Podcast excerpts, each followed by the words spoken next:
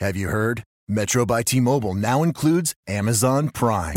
Yes, enjoy the best of shopping and entertainment, movies, TV shows, music, free shipping, and much more. All included for just $40 per line for three lines. All on the T Mobile network.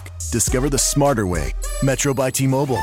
That's genius. One offer per account. Offer subject to change. $12.99 per month value. Offer valid for new Amazon Prime members. Metro customers may notice reduced speeds versus some T Mobile customers. Video at 480p. Capable device required. See store for details and terms and conditions.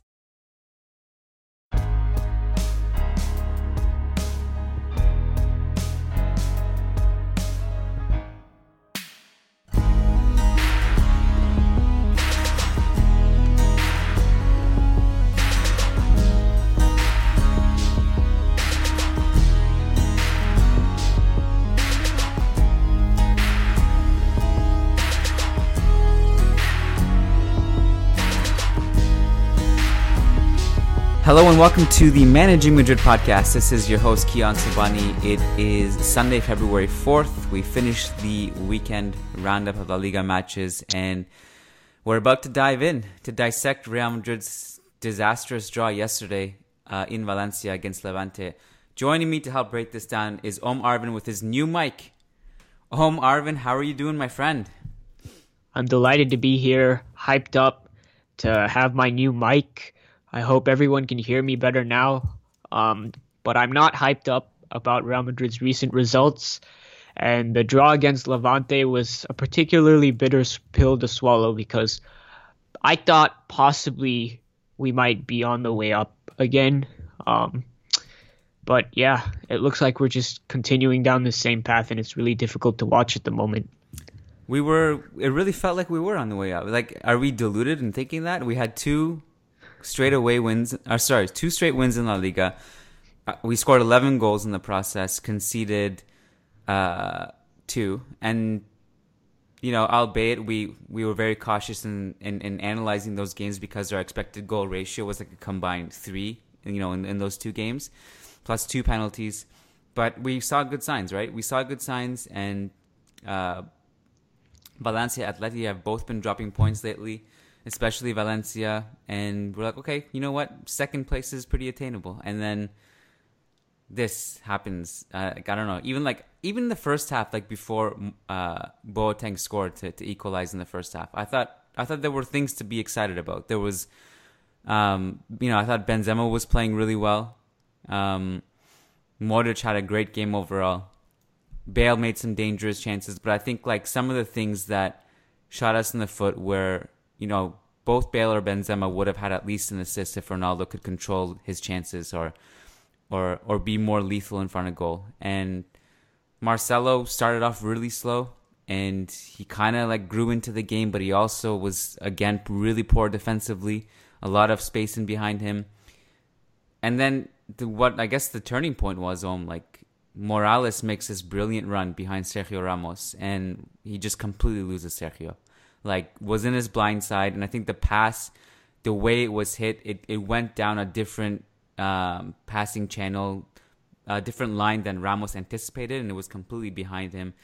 And by the time Keylor made a great save and Ramos was in a position to to stop the shot from going in, Boateng just just hit it, and there, there was no time to stop it. So, um, I mean, even at that point, though, I thought, yeah, there was definitely some things to be concerned about, but I, I, I, can't believe we're just not seeing these results out. Like even at two one on, we were up two one. I was like, okay, great.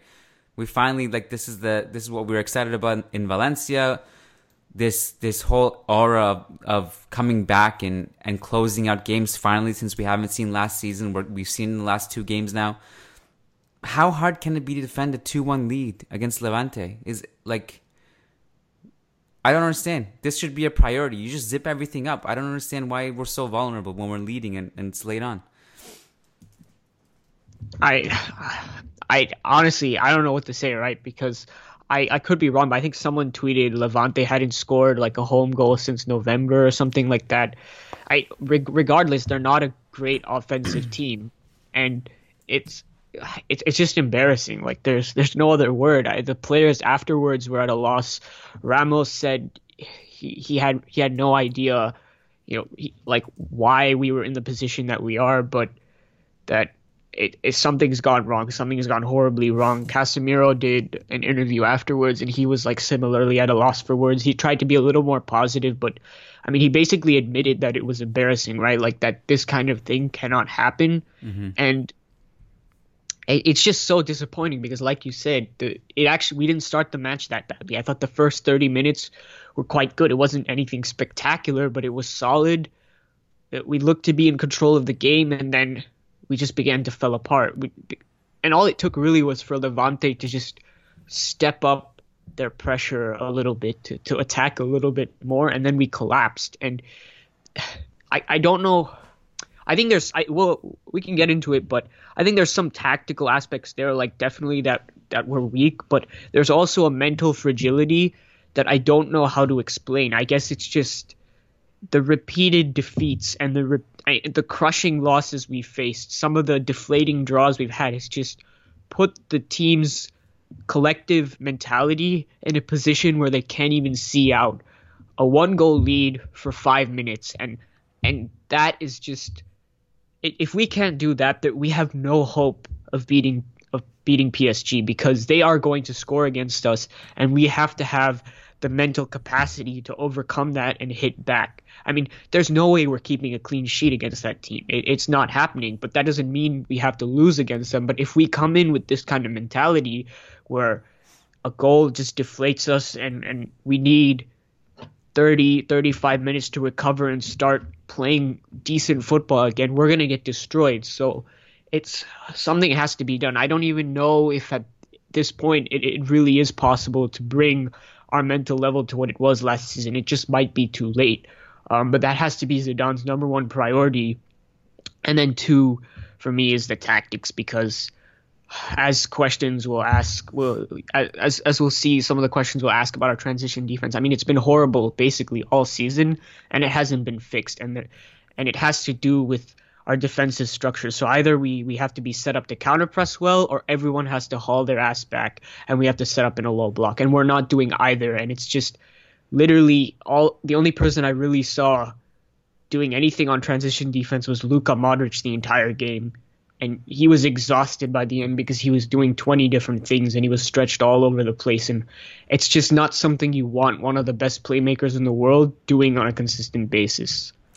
I mean it started with there was a warning sign right before levante equalized right? Because I, I remember this obviously all for me it's it's a blur because i write my immediate reaction like with 20 minutes 25 minutes to go i start writing it and with like five ten minutes to go you like pray that you have an idea of what's about to happen. So you kind of write your your your storyline the theme what's going to happen. And then there was a warning sign like right before a couple minutes before levante scored there was a, a header at the far post. I can't remember which levante player it was. Um, and they um, missed it. It was unbelievable. Yeah. i thought i thought we were going to win.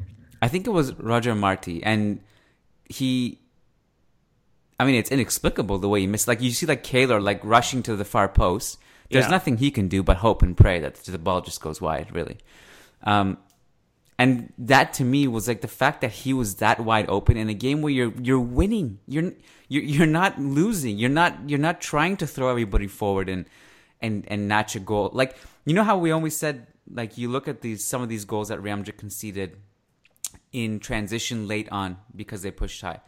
The the, the famous one uh, that Messi scored in us last year, and then this year with Betis, um, also against Villarreal and Celta, and all these positions were like, you know, maybe one of the ways that this gets rectified. Not that it should come to this, like because with tactics, you know, you can actually obviously prevent these very preventable things. Um, but maybe you're like, if if Real Madrid is winning at least, this gets rectified naturally because you're just not throwing players up but it still happened. Like we were up two one, and there was that warning sign, the header at the far post, and then you see the goal. It's just the the marking is is terrible. The positioning is terrible. Um, and then before that, there was a bunch of warning signs and counters, and and Levante just making one pass out of their own third and and and having a counter. And you mentioned Modric, who was basically God in this game. He, I remember there was there was like he was all over the place. First of all, he was definitely the most creative offensive player. Um, and there was that one sequence where he made this really beautiful key pass, And then the next sequence, he's the deepest player on the entire pitch, stopping a counterattack. And good for him. Like he's thank you, Luka, for doing that for us. He, it shouldn't be on his shoulders. You have so many players on the team on the field at that moment that that are that should be there. Let let Modric conserve his energy a bit. I don't I don't know why he's spread so thin and why he's the one to do this. I mean, I I mean I 100% agree with those sentiments, right? And I I know it's a more of a rhetorical question because you do know why um, that happened. We all know why Modric had to be all over the place. It's because our midfield was all over the place, and it's because it's because for some reason this season we just have been completely unable to deal with opposition counterattacks. So it requires players to run way out of position to fill in holes that should that should be naturally filled in by some sort of prior structure that exists, right? So from what I've seen, it seems pretty clear that we want to counter press in some kind of fashion. What we we don't want to do the thing where we maybe have one player press so that gives everyone time to retreat into a low block. I haven't seen that in any sort of consistent fashion this season. It seems to be that we want to keep everyone up high, counter press, and try to win the ball back. But first, first, first of all, the commitment isn't nearly consistent enough for that to be a, a consistent game plan if that's what we're aiming for, and I think that's what we are. It sometimes it'll look really great. We'll have like three players collapse around one guy, and if he somehow still gets out, Casemiro's there waiting, and and Ronaldo and Benzema and everyone, they're all working in unison, and it looks great. And then the very next play, you have a midfielder completely out of position who's maybe hanging out on the wing, and there's just this massive hole that can be exploited, and the whole team just collapse this is this is this is tactic tactical fundamentals right here. You have to you have to prepare your structure in advance if you want to counter press, right? Because counter press is an instant reaction. The second you lose the ball, the players in the vicinity move to close down the ball the ball carrier and the options closest to him. So he has to either you know play a stupid long ball or he gives up possession. And if you do not prepare your players to be in the right positions before the ball is lost, then logically you cannot counter press effectively. And it, it's sort of been a thing we've seen with the Zidane era where we don't always do that well, but usually when it comes down to the necessary games that we need to win, we see the right commitment from the team and we see the right application of tactical principles. But this season, it just hasn't been there. We have not been adequately preparing to counter press. Yeah. So I, I think the solution now is if that that just isn't going to happen because it's a commitment issue or because Zidane just doesn't know how to deal with it anymore. The solution would then be to have I don't what what Mourinho did in his in his seasons at Madrid, which was have one or two guys like the striker and the winger would press really really hard and just essentially make sure that the person on the ball couldn't couldn't pass his way out or make a really good pass up the pitch for like two or three seconds and everyone hauls their ass back and we form a n- nice neat defensive structure in the middle of the pitch and we're set and we can't be cut apart easily and and that's even simpler than preparing for a counter press and i think that's where we need to go from here because at this point i just get really really nervous whenever we lose the ball because i i, I no longer have this confidence that we're going to press effectively. I, I think it's just we're going to allow a pass and it's two versus two against the center backs and it's a disaster. Um, we're we're unintentionally answering a patron question, so I think maybe it might be a good time to actually jump into questions and start with a question Yeah, that yeah. immediately actually leads into what you're talking about, Om. So, um, as you all know by now, patreon.com slash managing Madrid. You can go there and pledge if you like the show. A little as a dollar a month, um, and you can pledge higher than that and get different rewards. And if you like the show, you want to support it, please consider um, visiting us at patreon.com slash managing Madrid. First patron question is from Mark Rady. He says, how do we fix being hit on the counter? We all know that when teams break on the counter, we are weak. How do we fix this? So you, you mentioned this a little bit. I think one of the this you know we have brought up the idea of the counter press quite a bit and i think that the most worrying thing for me is like you just you it's almost like a pie in the sky dream at this point because we just we haven't seen it successfully applied. And one of the ways you you know this is very famous, and there's no really need for me to keep saying this, but one of the things that Guardiola did, he took a team that wasn't good defensively, and he was like, "How mm-hmm. do I get?" How do I get a good defensive line from a team that can't defend? Well, we just mask it by holding the ball forever. Um, and if we lose it, we have six seconds to get it back. And he, with City, I think he probably has even broken that six second record. I don't know. Uh, but the counter press is something that requires so much cohesiveness and understanding, and to mm-hmm. kind of implement it on the fly, like halfway during the season. you know, like we've shown we've shown good signs of pressing under Zidane. There's no question. Um, but like you said, Om, like you the point you brought up, last season, I think we saw these finally rectified in the big games, and we thought it might happen again this year, but it hasn't happened against Tottenham. It didn't happen against Barca, and God knows if it'll happen against PSG. Now, I think the problem we've seen a lot, Om, is that when you're neither counter pressing nor defending, oh, it's a disaster. It is. It is the exact place you just don't want to be in. It's like mm-hmm. It's just it's like lighting yourself on fire and and throwing fuel on yourself. Like be, you look at you look at the goals we conceded this season. Like whether it's um, a set piece where we flood the box or a cross where we flood the box, and if it's cleared, no, not a single player is in in a situation where they can counter press. And that's inexcusable. Yeah, it is inexcusable. I, I mean, and the other thing, Om, is that um, if the counter press isn't good, or if it's not even an idea, it's not even being applied, like it's not even the train of thought when you're defending, and but you're pushing up kind of just on based on individual initiative, mm-hmm. then your whole system falls apart.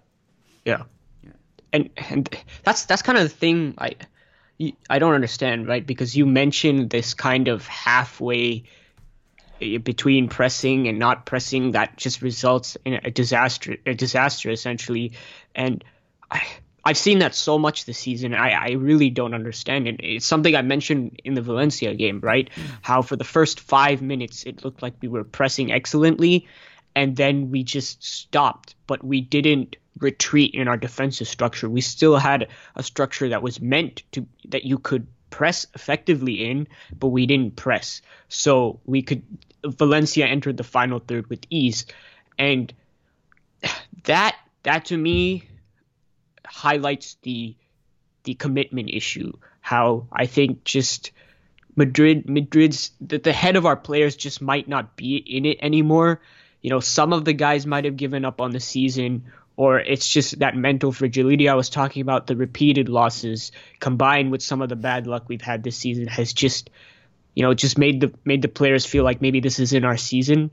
Combined then when you look at the counter pressing and and really just the abysmal structures combined with some tactical issues, and it just feels like everything that could be going wrong is going wrong, right? Like Murphy's law in in that we have bad luck, the tactics aren't right, the players aren't performing in, in a way that could cover up some of the tactical issues like happened last season at, at times. And it's just it's just something I could have never envisioned at the beginning of the season. And to, to be to, to concede counters repeatedly off corner kicks where you should you should definitely have a plan, right? Like it's it's it's a set play. You should have an idea of how to stop counters, and the fact that we constantly keep giving that up just sums up where we're at right now. It's one of the simplest things you can you can do as a coach and and as, as and as players to stop. It doesn't take a lot. It doesn't take weeks and weeks of understanding and cohesion to give that up. It just sums up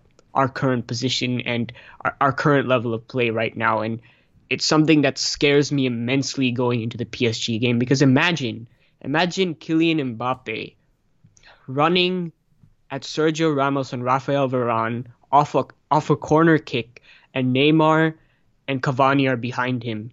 It it, it just that thought just terrifies me well, because I, think Ramos I don't will be in the box uh, already. He's not even defending that in, yeah. in that situation. yeah, I mean, good point. I mean, and that just terrifies me because there's no way that th- those three don't convert that situation into a goal. So if we can't even fucking defend corner kicks or our our offensive corner kicks and be prepared for that, I I don't even have hope that we can counter press effectively. So like I said earlier, we should we should be we should be simpler. We should re- have one guy.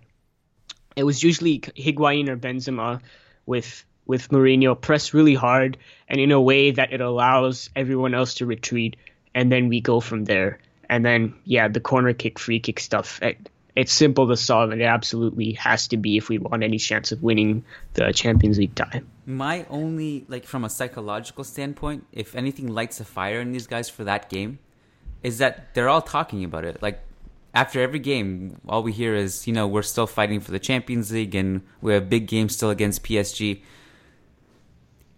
I mean, from their perspective, that game is the only thing left to the season. Yeah, It's- and that could explain. Uh, I don't mean to interrupt you. I just No. want to quickly. I could, that could explain some of the performances in La Liga, right? Because it's pretty clear that 99%, if any of those players, I'm just gonna say 99% because maybe one guy hasn't. Every they've all given up on the league, and that that could explain the performances we're seeing, the lack of commitment, and and maybe Zidane knows it too, and that's why he's not really applying effective tactics in these games because he knows his players aren't going to go out there and give 110%. So, but I mean, that's even that is That's- inexcusable. That if I- that yeah, if it is. that I, would be I'm not. Yeah. I'm not defending that at all. Yeah. I'm just. I'm just saying that's something the players because right, they're human beings. They experience those emotions, and they wouldn't be human if they if they experienced that. Obviously, we demand more. Right, the professionals they shouldn't be doing this, and it's dangerous because sure the league title is over, but now we're in a position where we're thinking, well, fighting to qualify for the Champions League is something we still have to do now. It, obviously I'm not I'm not going to go and go ahead and say we don't qualify, but just looking at it mathematically, we do have to play well. We do need to continue to win if we want to qualify. And so for the players to give up in the league when we're still in a position to fight for something is worrying.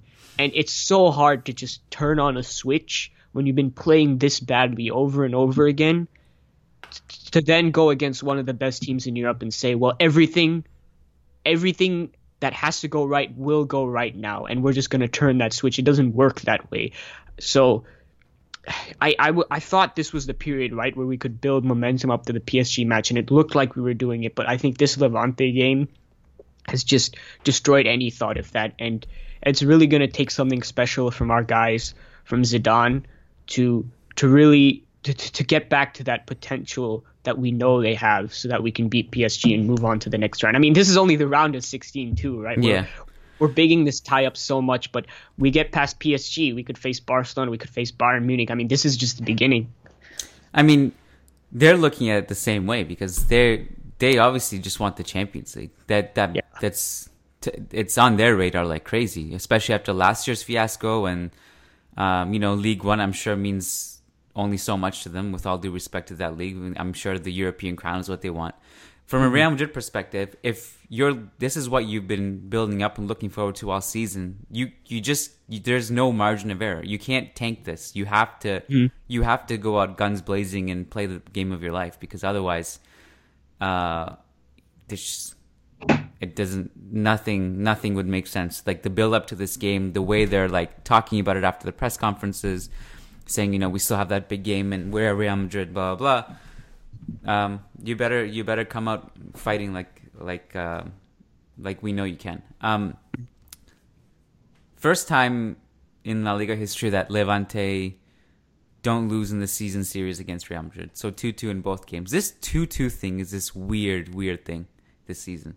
Two two against Levante, two two against Numan- Numancia, two two against Celta, uh, two two against Fuenlabrada. 2 2 against Levante earlier this season, right? And then we had the 2 2 against Valencia, too, at home. It's weird. I don't know why why we're it's it's just a weird scoreline. Um that's been recurring constantly and and a lot of those games Real Madrid were winning and they and they they conceded. Um let's take the next patron question on. It's from Esa Hariri. He says, "Do you agree we do not have a good we don't have good subs for Marcelo Carvajal and Casemiro at the moment? Zidane has no trust in any of Llorente, Achraf, and Teo, uh, and they've yet to start them start in La Liga if the the former three aren't health, are healthy. I feel those three starters are overworked and are not getting any rest. And he has a second question, but the first question, um, you know, I'm not even sure if those three are necessarily the direct subs for those. Like Casemiro, I don't think his his sub is Llorente. It's it's Kovacic, and you know, Teo and and Achraf. Yeah, you could argue that you know Teo. I Teo is a really good left back. I you know this idea that he's not good enough. I don't know. It's, it's still a bit weird to me. Um, having seen him start game in game out in La Liga last season, and he was really good. I don't know if it's a matter of not being good enough. Like all these teams, by the way, were getting scorched by Om. It's not like any of these guys have any players better than the players on our squad. That's just the reality. Yeah. It's not yeah, like we bring in anyone else and like let's say we bring in uh, all of Levante's wing backs off the bench. What, it doesn't make a difference. Like we're it's not that we have inferior players. Is my point. Like any any team that Zidane has put out there has suffered this season. Yeah, and that that's a fantastic point. I mean, all the points you made there was fantastic. I, well, thank you. When I, people you've never said anything so nice. I I think it sums it up really well. I think because it, it gives perspective to the strength of our squad, right? Because what what does it mean to have good players? When you think about it, having good players is always in relation to what the other team has. The question should always be is our squad good enough to beat the other teams in the field? And so, for example, to beat Levante, players like Teo and, and Marcos Llorente are absolutely good enough. These guys would start on many, many La Liga teams. It's not like we bought players who were substitutes in lower lower table La Liga teams with the hope that they would have some potential. These guys have fantastic potential. They were starters, and not only were they starters, Llorente and, and Teo were, were stars for Alaves, and that's why we brought them in. They're absolutely good enough. You know, Zidane's lack of trust in, in Marcos Llorente is interesting. I, I'm not sure I understand it personally, but he Zidane does have this huge love for Casemiro. And personally, I think it's simply down to the fact that Zidane knows that his midfield structure and organization isn't always going to be great, and that maybe he feels that he doesn't have the best grasp on how to to consistently have a really really strong defensive organization, and so therefore he leans heavily on Casemiro to clean things up and and cover up structural deficiencies in the squad, and it didn't work versus Levante because it was just so so bad.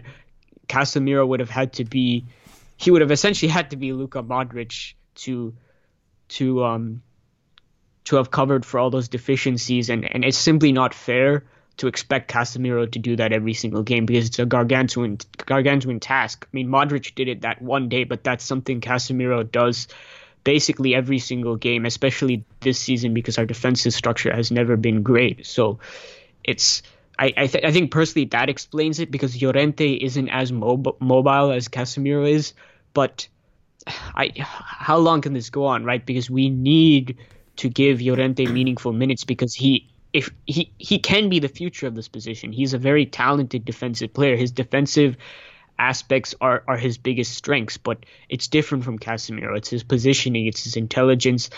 Uh, he's not necessarily the strongest player, he's not the fastest, but he can get to where he needs to be if he has an adequate structure around him. And so I think because um, the question here surrounds players, I to me it's always more interesting and it's more prudent to discuss tactics and the way players fit into that. So I think these guys are good enough if our tactical system and our structure and all of those things becomes adequate again. If we have even what we saw at the beginning of last season, which wasn't very great, and Zidane was still working through some issues, I still think that is better than what we had now, and I think these guys would shine more in that system. So, yeah, these guys are absolutely good enough, especially when compared to some of the weaker teams we play in La Liga. And it's more has to do with the system and the way certain players' qualities are highlighted in that system and the way players operate within um, whatever system that Zidane wants to play. I think the the Casemiro debate is something that it's one of those recurring ones that happens a lot. Um, mm-hmm. I think in this game, you know, he he had some some nice step ins and interventions and interceptions, and I think he had the most tackles on the team. I think his issue is that like you know what you just said if Zidane is playing him because you know because he knows that the team needs to be you know cleaned up uh, and kind of needs someone to sweep up the challenges and, and cover cover for people. I think the problem with that thinking is that you're not you're not preventing the problem in the first place. You're you're yeah. you're yeah. expecting the problem, you're accepting it, and then you're putting something uh, as a reaction to that problem. And I think the problem with Casemiro is that he often can look better than he is, mostly because his positioning is a way where he's doing a lot of last ditch tackling and getting back last second, and it looks mm-hmm. spectacular. Whereas I think if if we we've seen in the past if you if you play a proper structured team where you kind of have more of a packed midfield and, and better technical players and better positioning, you can you cannot you can honestly just get away with with not having a pure destroyer in there and and that's what I think Kovacic brings to the table. It's it's this idea of technical ability, stability, um, someone who's better positionally, and can also help you with your uh, with your offense, right? Like he's a ball carrier. He can he can link up with other players. He's a better passer, and so many teams like over the years. This has been uh, this has been a two year problem now. By the way, um, mm-hmm. we we basically stopped talking about it last season at the end because we just blitzed everyone in the Champions League. Mm-hmm. Um, but it's a two year problem in the sense that so many opposing coaches know that we have two weaknesses, and they've been open about this in the press conference. One, there's space in behind Marcelo, you attack it.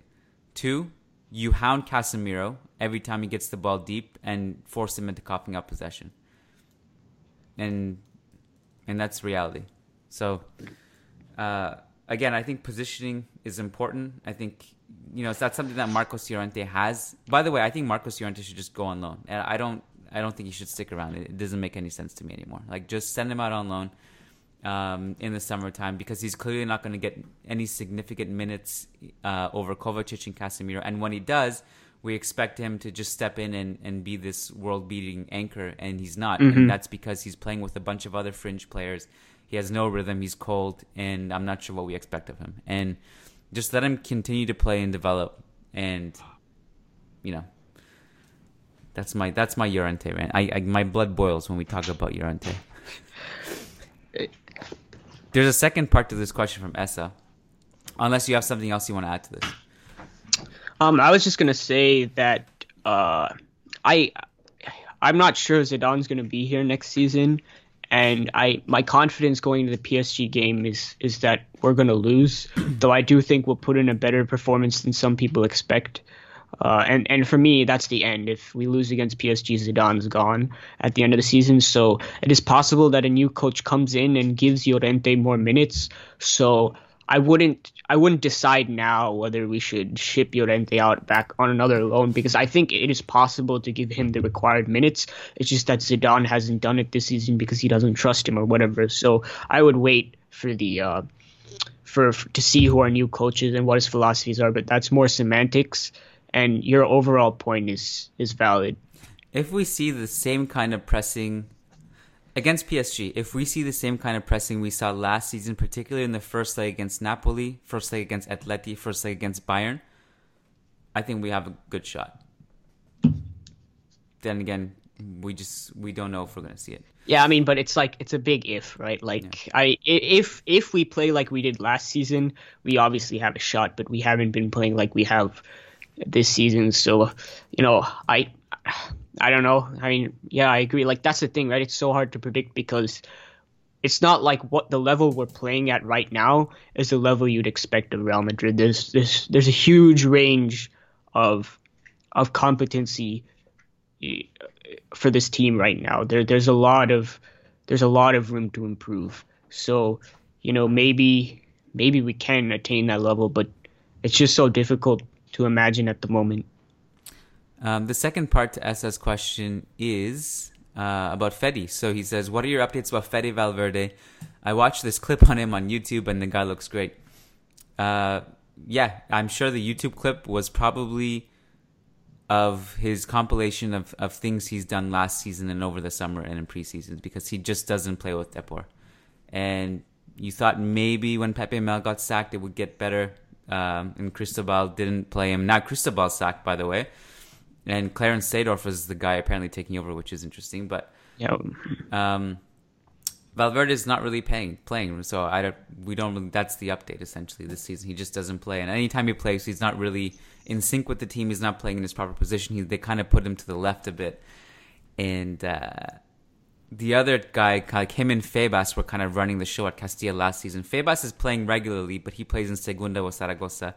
I watched him play maybe five times this season, and um, he's looked good. He hasn't, he has, he doesn't dominate the ball like he did with Castilla, but there's your update, Essa. They need to play more. Um, and Fede, it's kind of shitty for him. I mean, you know, obviously it's shitty for him, but he may have gotten the World Cup call up because he was he got called up and he scored for Uruguay uh, in the senior team, and then he just stopped playing for Depor. So I don't I don't know if he's gonna make it. it sucks for him.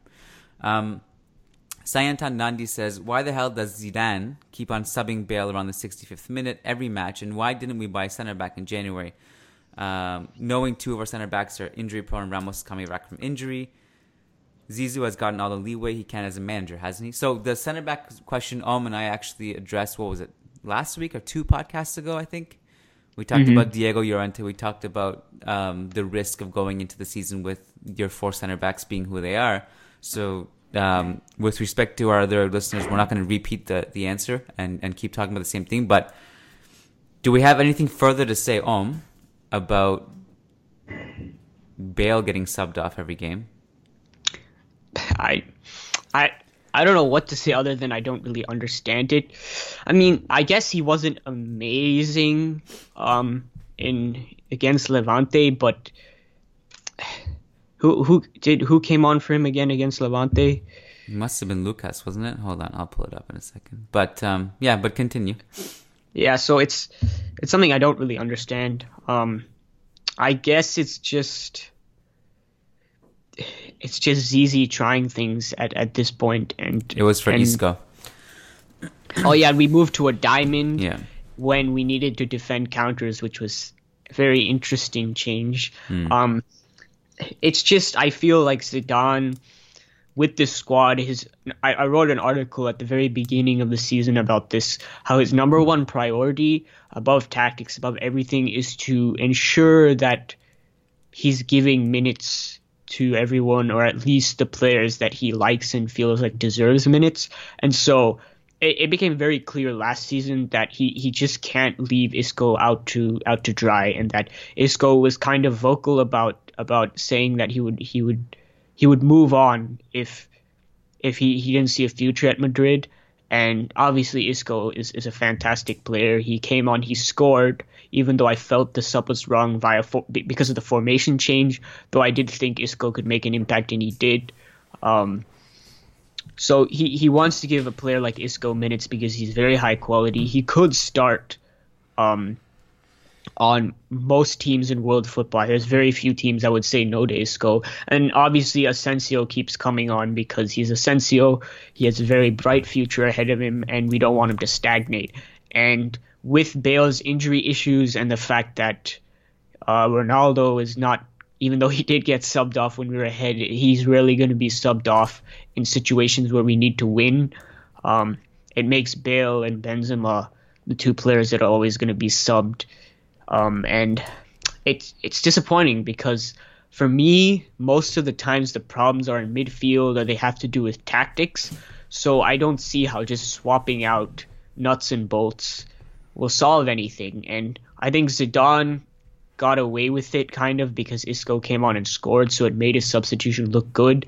When in reality, his change of, of formation from a 4 3 3 to 4 4 2 diamond made us weaker as a whole when it came to defending counters. So, yeah, I mean, I I started by saying I don't understand it. I mean, I kind of do, but I don't in the sense that I, I don't really agree with it, and I think there are better ways to to manage in game situations. Yeah, I mean, uh, I, I said it at the on my halftime video on Facebook that I really hope we just were able to take advantage of Bale and Benzema before they get subbed off. Turns out Benzema didn't get subbed off. He played the 90 minutes and had an assist to Isco. Um, but with Bale, I, I found like him and Benzema both were were playing well in the first half, and and we just didn't take advantage of it because Ronaldo just couldn't finish his chances and he couldn't control the passes he was getting. And I think if you're gonna if you're gonna make it a habit, and we kind of all know Bale is gonna come off in the second half because you know just the reasons you mentioned, his track record of getting getting injured, um, and Isco obviously needing playing time, and you got to take somebody off, and in most cases it's not going to be Modric or Kroos or Ronaldo. Um, I just hope you get to take advantage of his of his creativity before you sub them off. And and this has been a problem. Like if we're finishing our chances, generally it's not a huge issue. But I also thought, you know, for what it's worth, it wasn't Bale's best game. Like I don't think he was great in yeah. this game. You know, he didn't he didn't do a whole lot. He was kind of invisible mm-hmm. for stretches. Um, he had a, a, couple really nice passes and, and created some chances for Ronaldo early on. But overall, he wasn't like nearly as important as he was in previous games. And and uh, certainly wasn't like on Modric level in, in, in terms of importance. And I was I will say he's still like one of the things that I noted in my reaction was that Oier, Levante's goalkeeper, was really shaky all game, and we just didn't test him. And there was a couple moments where Bale had a chance to just launch it from 30 yards, and he just didn't. Um, and I just want him to shoot as much as possible. If you have Bale and you have a shaky keeper like that, so. Um, Sheikh Hatiri says, I'm getting annoyed with Zidane. what should Asensio do to gain his trust to be an occasional starter? Also, Kovacic would have been a much better replacement than Vázquez, and Ceballos was not even on the bench. Was he injured? I think, yeah, I think Ceballos was just recovering. But, uh, you know, it's not like if he was healthy, I, I, don't think he makes the bench either. That's the thing. Um, Zidane keeps doing the same thing, using the same players and getting nothing in return. One might say that's the definition of insanity. So if Zidane leaves at the end of the season, do you think Heinkes Henkes? I can't say it. How do you say his name? Jupp Heynckes. Heynckes. Uh, I, w- I, Om and I were actually discussing this before the podcast. I asked him to tell me how it's pronounced because I don't know if I've ever heard anyone say his name out loud. I've only read it. Um, and he told me what it was off air, and I still couldn't do it. Um, so is it possible he returns? Um, with all these things said, I have I still have a little faith in Zidane. After all, he is Zidane, and I'd still give him one more season if he provides a plan to make serious readjustments. So, um, I don't think Heynckes ever comes back. I think the guy just wants yeah. to retire. The only reason he's coaching right now is because the team he loves really need needed him to step in. That's it. Yeah, that that was kind of out of the blue. Um, yeah, yeah, I, I really I don't I haven't seen anything that would make me think he'd come back. Like you said, he came back because Bayern essentially begged him to come back as interim coach. I highly doubt that he'd even coach Bayern um, this season after this one. So, yeah, I don't really see that happening at all. No. Um, I think we've talked about the subs enough. I don't know. Do you have anything to add? Asensio, uh, to, for what it's worth, I think Asensio I mean, I guess he technically could, him and Ceballos could be playing more, but he's getting good minutes this season. It's not like. Asensio's minutes have been all right. I mean, we all knew it was to fall off once Ronaldo and Ronaldo's suspension was over and Benzema gained his fitness and Bale came back. I, it's it's something that just players down lower down the pecking order have had to live with, and then it, it's a thing with Real Madrid that they eventually get their chance to shine with injury or something. It was Isco's case under Ancelotti, Isco's case under Zidane. Um, I, am I'm, I'm fairly okay with how the Asensio thing is going. I, I don't blame Zidane for trying to get BBC in rhythm before the PSG game because that is obviously the trio he is going to play. Um, but I, looking forward in the league season, I don't think it would hurt to give Asensio more more starts because um, yeah, the league the league race is over, and I don't think it's a huge downgrade to put Asensio in and and ask us to win games because I think he's capable of doing that. I mean, isn't this essentially the argument that that we can make that losing James is not as detrimental as we thought? Mm-hmm. Because mm-hmm. we we know James is great. No one is arguing that, but if we're complaining about Asensio's playing time, what do you, if James was still here? Do you th- exactly he wouldn't even see the light of day? So what's the point? yeah, like that. I mean, yeah, I don't want to spend too much time on this, right? But I never understood the argument that we miss James big time. Like theoretically, we could, right? Because yeah. he's fantastic. Like I fall in love with James more every day. Um, it, to start off with, he was never one of my favorite players. I mean, I'm still a huge Isco fan, but I've never hated James, and his his quality just grows on you because he's that he's that good. But you people people always want to look at factors in isolation. You you cannot analyze things without ever um you have to use context, right? Whenever you're analyzing things, and James in the context of Real Madrid's rotation system is a non-factor because he doesn't get to play. So no, we we don't miss James because Zidane wouldn't play him. Theoretically, we could, but James not being here is not the reason we're in the position that we are in. I mean, you can you can argue you can make a better argument about Morata, but that's a totally different story. He wanted to leave at the end of the day and blah blah blah. But the James thing is a non-issue for me. Um, here's a potentially surprising stat. Uh, Asensio's minutes in La Liga about 930, which is mm-hmm. over 300 more minutes than Lucas Vázquez.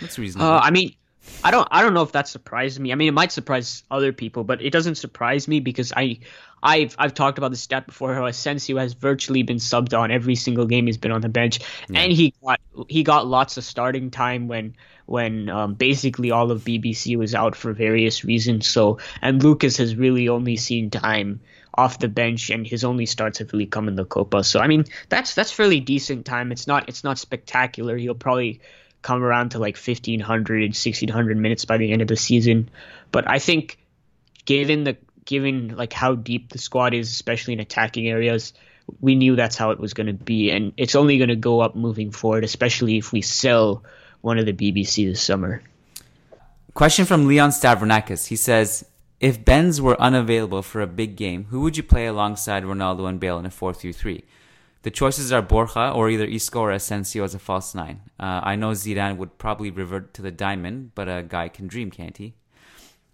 I mean, we can. I think this is something we can quickly answer. Do you want to go first? Um, yeah, I mean, I've talked about this plenty of times before on Twitter, on previous pods. I'm just not a fan of Isco or Asensio as a false nine because you have it, it's a false nine is a striker is one of your primary goal scorers who also has the capability to drop in midfield and link up play. And there's very few players in world football who can do that and still provide an effective presence up front. And we've tried false nine systems before. I we used James there. I'm pretty sure we've used Isco there. It it hasn't looked great because they simply don't know what they're doing up there as a striker, right? They always want to move deeper than they should, and it, it, there's a loss of presence up front because being a false nine is essentially balancing the duties of uh, a striker, an attacking midfielder, and also at times sort of like a controller in midfield. And it's just not something I think Isco and Asensio would handle to, to the greatest capacity. I don't think it's the best use of their qualities. Um, I mean, there's a reason literally Benzema, Messi, and then Francesco Totti are like the only three false nines that one can really think of over the past decade. And if you look at their skill set, it's it doesn't really match up to Asensio's or Isco's. I mean, part of Isco's and Asensio's skill set matches up to those players, but definitely not the the part about being a striker. So, I mean, I would be more comfortable playing Mayoral as a striker, in all honesty, in a big game over Isco and Asensio as a false nine. But what I'd probably do is go. Um, I put Ronaldo in the number nine position and put Asensio out wide and Bale out wide and, and go from there. Um, the then I'd say Mayoral would be my next option, and then I'd say the false nine thing. Well, um, I might counter that actually. I might counter it. I think. I think Isco and Asensio can can pull it off. I think Asensio could probably pull it off a bit better. But um, I only say that because we have a very tiny sample size where it actually looked amazing, and that was with with Spain uh, against Italy, where they just went crazy in Isco. And uh, I think it was Isco technically, like if you would define him as the false nine, but um, that was the game where they left Morata on the bench, and Morata came on eventually later on in the game. and um, I think it, it worked really well. Now the flip side is that you to to kind of just implement it on the fly in, in the season, especially in a big game, it can be risky. And also, you can't. It's kind of it's kind of hard to play a false nine if Ronaldo is in the team already. If you know what I mean, because he's gonna be naturally he's gonna play higher up the pitch, and he's gonna try to spearhead that attack. So you kind of it doesn't really work that way with with him in the team. If he's not in the team, it might work. Um, but I'm I'm kind of in the boat on that. I if if Benzema's out, I'm I'm not I'm not huge on Borja this season. I think I would rather put Asensio in there and push Ronaldo a bit higher and and, and gain some control in the midfield. I my guess I guess I was saying I wouldn't even go with a four three three in that in that situation at all. Yeah, I mean, yeah, I mean, I'd probably go with the four two three one or or four four two. Yeah, four two three one um, is a really underrated formation. I think it it covers a lot of bases, especially with a team like with with the weapons that we have and the amount of central midfielders we have and attacking midfielders we have, and the lack of strikers we have. By the way, I think I think it makes sense for us. I don't know why we don't see it.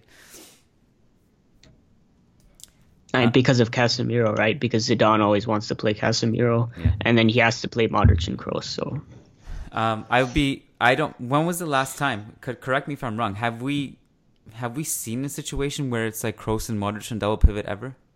We've seen Modric and Kovacic. We've seen Kroos and Kovacic and double pivot. I don't know if we've seen Modric and Kroos together. if we have, I I can't recall. Hmm. I think in you look at Modric and Kroos and double pivot, and you're like, wow, that's really a, it's a really bad idea. But I think if you surround them with a bunch of two way players, like we, you know, like with Bale on, on one flank, and then you have Isco down the middle, but like in a, in a more defined role, not necessarily a diamond, and then Asensio on the right, I think it would be really interesting. You would you would you would basically control the whole game, and if you have any defensive frailties, you'd you'd essentially mask it by by just keeping the ball the entire game and and pinning opponents. So again, these are things like kind of weird things to discuss now because we we just know Zidane won't won't implement things these things on the fly, you know. Um, Anton Hackberg, just a quick comment. He says, uh, just a small shout out to the Managing Madrid listeners. I and Frederick Sundros, who is also a patron, are going to Madrid for the game against PSG. So if any of you guys are in town, just throw a message. Any of you brave enough to go to this match?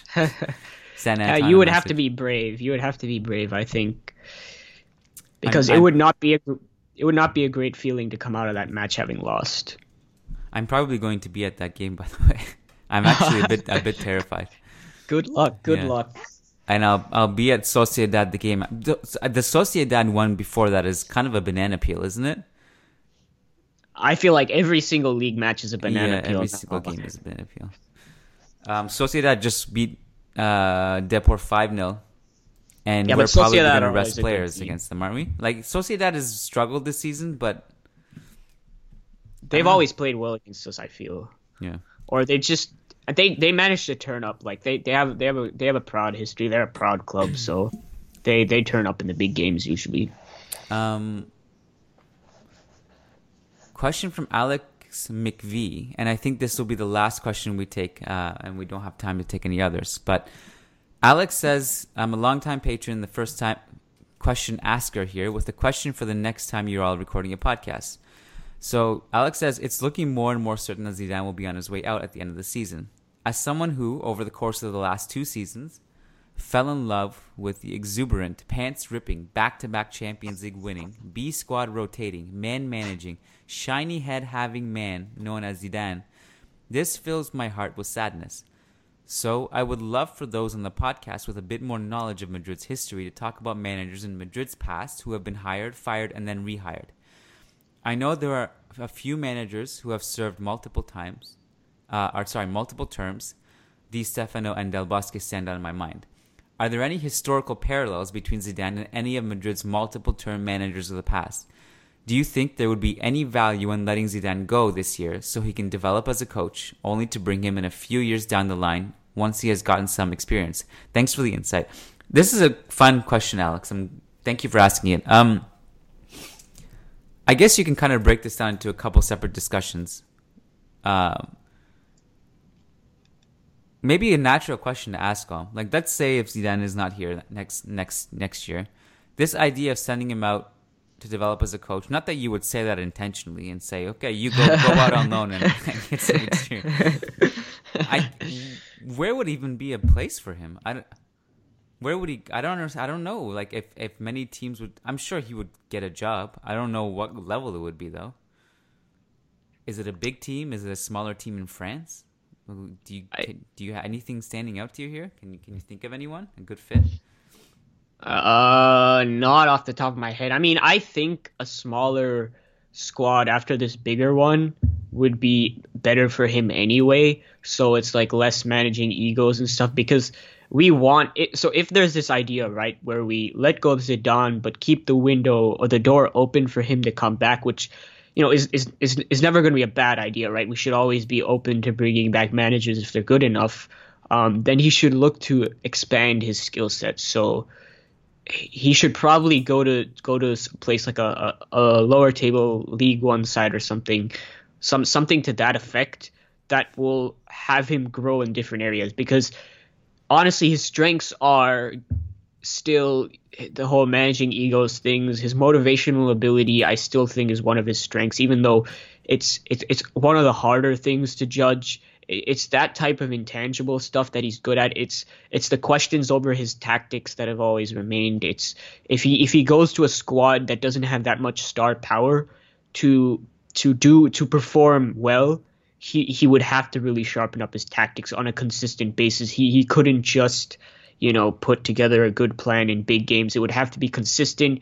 He would have to develop a, a proper philosophy so that his players could be able to, to, to perform consistently. And those are the kinds of things that he would have to develop in. And I, I don't think that would that we would see that if he went, for example, for some reason he went to Bayern Munich because, like we said, we don't think Heynckes is going to be there after this season.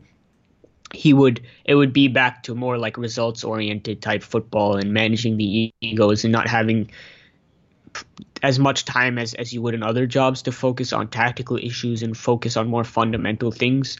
So, yeah, I think I, I agree that he probably won't get a job at a bigger club after leaving Real Madrid, and that it's probably best for him if he didn't because new experiences are always a good thing, especially if they're going to teach him new skills and if he's to come back then we want him to improve on the things that are currently weaknesses or, or things that he's not the strongest at at the moment could be interesting to see him somewhere like a Lyon, you know?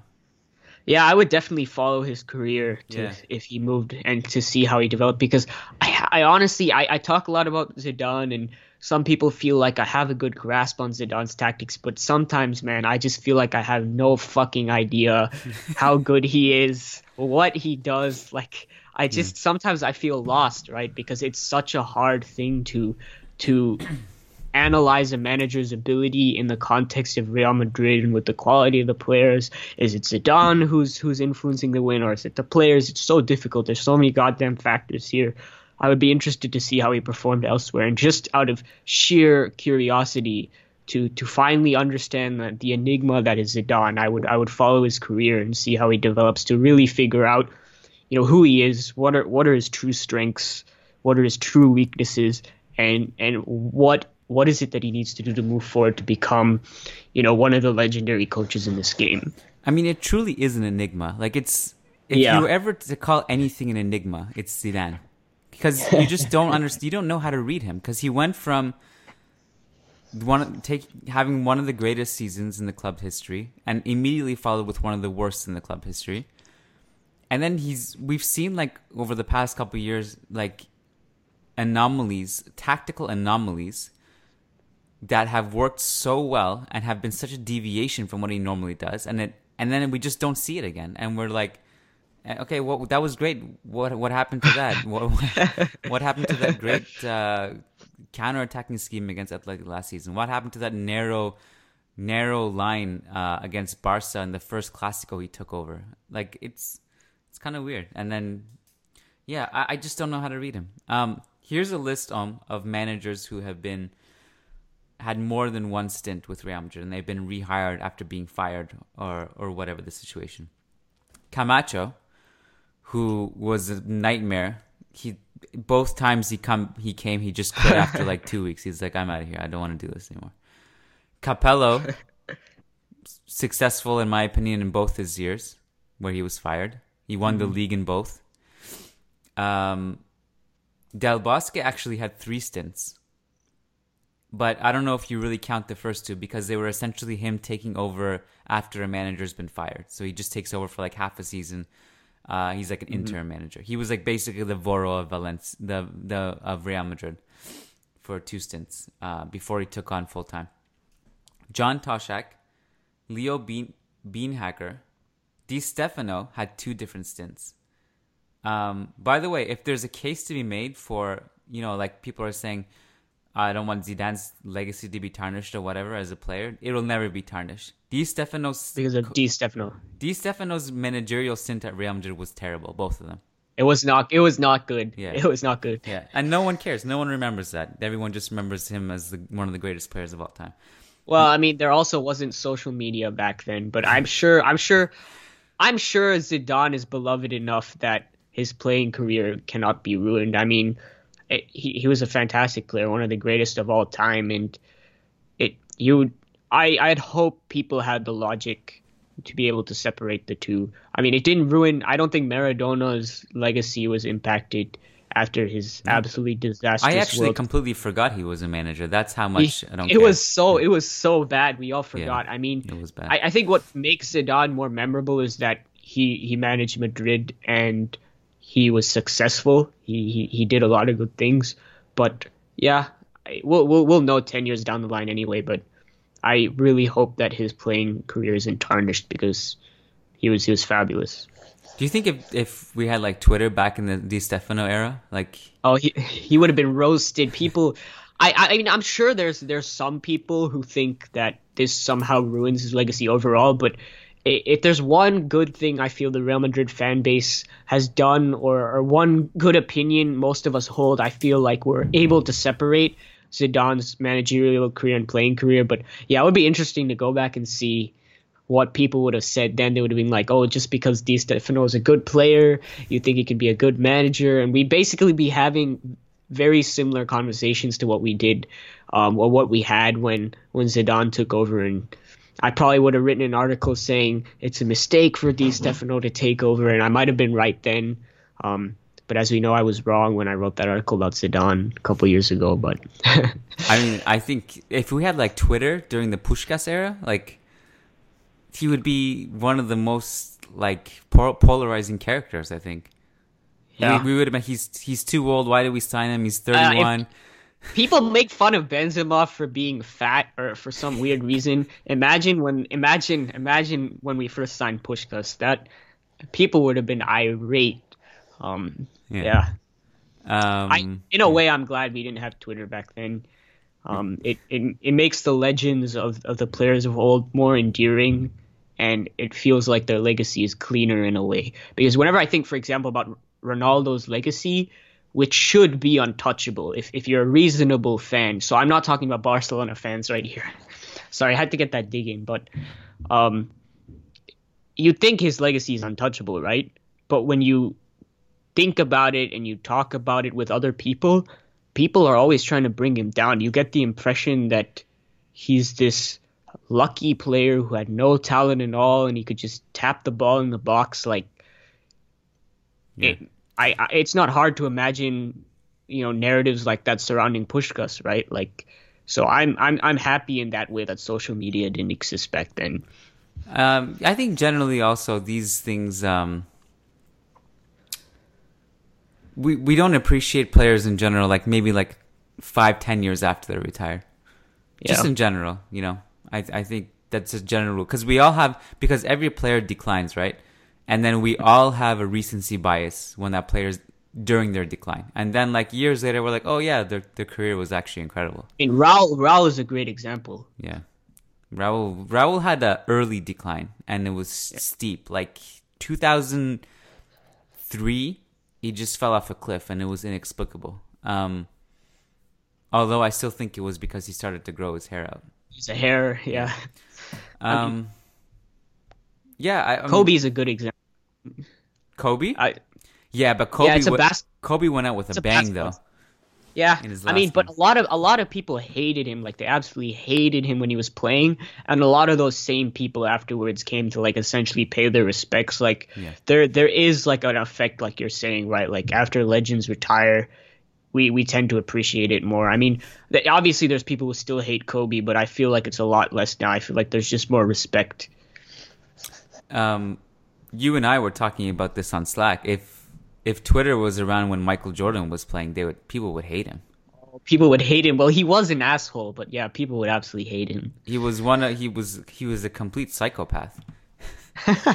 one of he was to me he's the greatest athlete ever. Like I, I've never seen anyone as great as him dominate. But he was al- he was also a psychopath. yeah, but I mean I think that's what made him so great, right? Like it's Yeah, like yeah. that obsession with with your craft, um, taking it so seriously.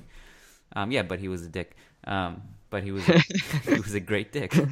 That's um, what she said. uh, my list, the end of my list, there was three other managers: Miguel Munoz, Luis Molowny, and Jacinto Quincoces. So, yeah, I mean, it's not inconceivable that Zidane would go and come back. It's really not. But it to you know, I guess we'll also say it's never happened under under Florentino. Florentino's think- never brought back a manager. Like he, you know, Yeah. it'd be. Do you think it's like? Do you think that Ancelotti is? Is that is that is that uh, br- bridge burned? I guess. Like, is is that out of the question? So uh, people keep saying that Ancelotti might not want to come back, but I've seen interviews where Oh, he said that he No. would be happy to come back. It's not. It's not an issue Carlo Carlo has zero grudge. He's too too classy for that. Yeah. Yeah. But uh, I, it's an issue with Florentino, right? Because if there's one of his one of his character flaws, I think, is that he has a lot of pride and he does hold grudges. So, for example, Fernando Redondo, I, I'm campaigned like with the with the opponent of Florentino, or didn't campaign, but advocated on behalf of the opponent of Florentino Perez in the first presidential campaign that Perez ran in. And when Perez won and became president, he shipped Redondo out just immediately, even though he was a fantastic player.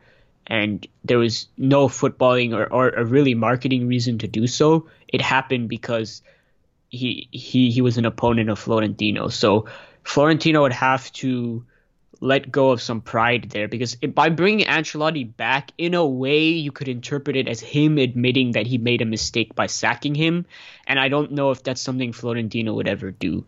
Um, I, I hope. I mean, Florentino has evolved as a person over time.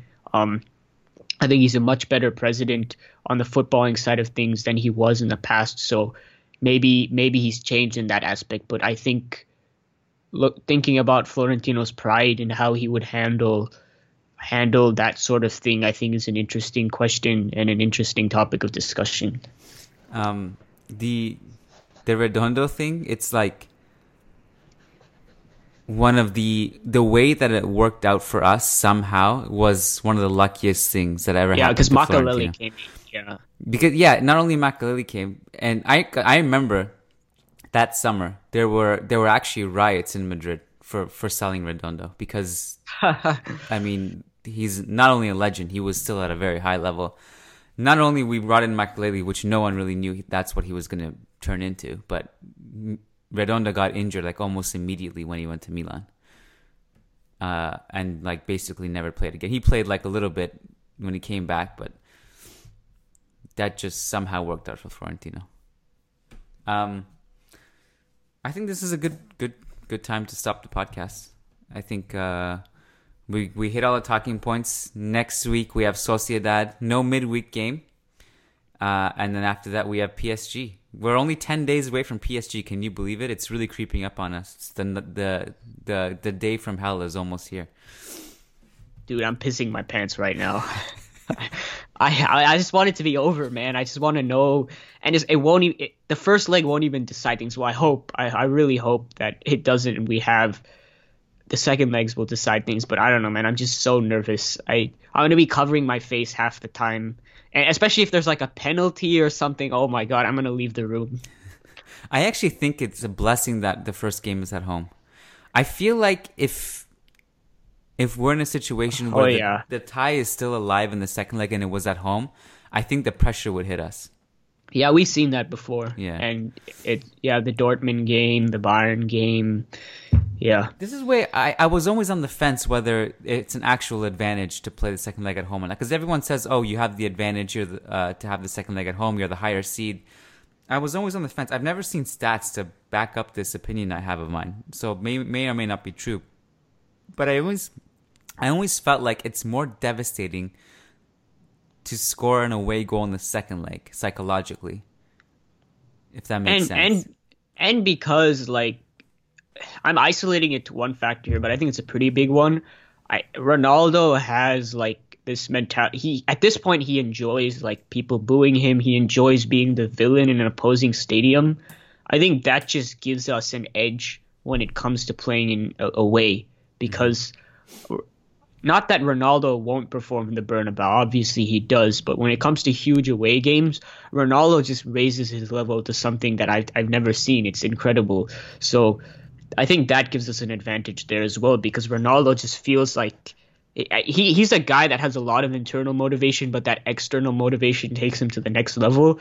And that external motivation is just is just so much greater when we play away, especially if it's in a deciding game. I mean, you look at the um, the tie against Sweden in the World Cup. I, he scored a goal. People forget that he played really well in the first leg against against Sweden in Portugal. He mm-hmm. scored a goal and it was one 0 there. But then he went and he just destroyed Yeah. Sweden away, and Yeah. that's that's the kind of thing I'm talking about. And it's right. Like I obviously I could be wrong here. I mean, we need statistics to back it up, but th- that's the kind of sentiment I have about this sort of thing. If any anyone listening is is not lazy like us and wants to dig up the stat of, of the second like historically if does the home team usually win the second leg? Do they advance or not? I'd be curious to see that because right now i'm just based maybe and maybe it's unique to real madrid i don't know maybe like a smaller team would play better at home in the second leg. I just feel like the pressure popping atmosphere. Now having said that we against bayern last season we were you know but then again the, the flip side of that is that it was a very uncomfortable victory. It And was we had a lead. And we had a lead as well. yeah we had a lead yeah. Yeah okay oh marvin um we'll catch you next week. Thank you uh i'm, I'm glad you you have your mic. You sound way better um and so that that's a big plus. So patron money going to good use and uh, quick shout out to Andrew Caleb Gomez, who is providing us with the music you hear in the intro and the and, and the outro. And before we wrap it up, I'm gonna do a quick patron shout out. So shout out to all of our amazing patrons. There are so many of you now. Um, shout out to these specific patrons who pledge ten dollars or more, and the reward for pledging that amount is you get a specific shout out on the podcast. So, shout out to Nick DeStefane, Frederick Sundros, Leon Stavronakis, Bjorn Salvador, John Fernandez, Said Mahad, Sergio Monleon, Red Bat, Anthony Vasquez, Yahya Ibrahim, Nick Ribeiro, Eric Rogers, Sheikh Hatiri, Ian Marley, Andrew Gomez, Anton Hackberg, Jimmy Obeid, Daniel Smith, Solomon Ortiz, and Jeanette. Thank you to each and every one of you. You're amazing. Uh, Marvin, thank you for joining me. And Hala Madrid. Hala Madrid.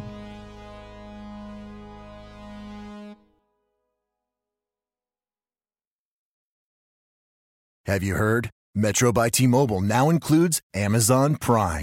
Yes, enjoy the best of shopping and entertainment, movies, TV shows, music, free shipping, and much more. All included for just $40 per line for three lines. All on the T Mobile network. Discover the smarter way. Metro by T Mobile. That's genius. One offer per account. Offer subject to change. $12.99 per month value. Offer valid for new Amazon Prime members. Metro customers may notice reduced speeds versus some T Mobile customers. Video at 480p. Capable device required. See store for details and terms and conditions. Have you heard? Metro by T Mobile now includes Amazon Prime. Yes, enjoy the best of shopping and entertainment, movies, TV shows, music, free shipping, and much more. All included for just $40 per line for three lines. All on the T Mobile network. Discover the smarter way. Metro by T Mobile. That's genius. One offer per account. Offer subject to change. $12.99 per month value. Offer valid for new Amazon Prime members. Metro customers may notice reduced speeds versus some T Mobile customers. Video at 480p. Capable device required. See store for details and terms and conditions.